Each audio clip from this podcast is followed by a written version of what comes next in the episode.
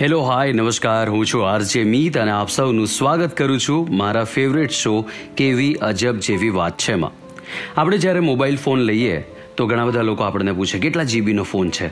આપણે પેનડ્રાઈવ લેવાની હોય તો કહીએ કે, યાર, સોળ જીબીની પેનડ્રાઈવ લઈ લે ને. ના ના, એક કામ કર, બત્રીસ જીબી લઈ લે. બેસ્ટ છે. પણ જો અચાનક કોઈ તમને એવું પૂછી નાખે કે તમારા મગજની સ્ટોરેજની કેપેસિટી કેટલી, તો તો આપણે તરત જ ચોંકી જઈએ. હે? આવું તો ક્યારેય વિચાર્યું જ નથી. વેલ, આ સવાલનો જવાબ શોધવાનો જ્યારે મેં પ્રયત્ન કર્યો, ત્યારે મને પણ આશ્ચર્યજનક વાત જાણવા મળી.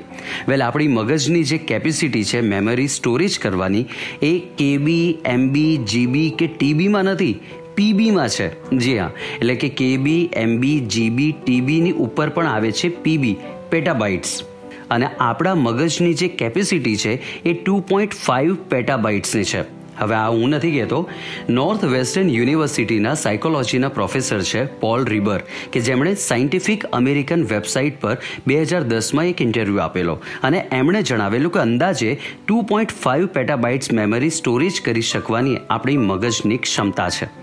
હવે સિમ્પલ, સરળ ભાષામાં કહું, તો ત્રણસો વર્ષ માટે તમે એક ટીવી ચાલુ કરી દો અને એના ઉપર ત્રણસો વર્ષ દરમિયાન જે કન્ટેન્ટ આવે, જેટલી પણ વીડિયો સામગ્રી આવે, એટલો ડેટા આપણા મગજમાં સંગ્રહ થઈ શકે. બોલો, આપણને તો ખબર જ નહોતી કે આપણા મગજ પાસે આટલું બધું જોરદાર બેકઅપ છે અને આપણે હાર્ડ ડ્રાઈવ ખરીદવા નીકળતા હતા. વેલ જે હોય તે. પણ મગજને જેટલું કસશો એટલી જ ડેટા વધારે સેવ કરી શકશો. ફરીથી મળીશું સુરતી ખબરીલાલ પર. કેવી અજબ જેવી વાત છે માં આવી જ અજબ ગજબની વાતો લઈને.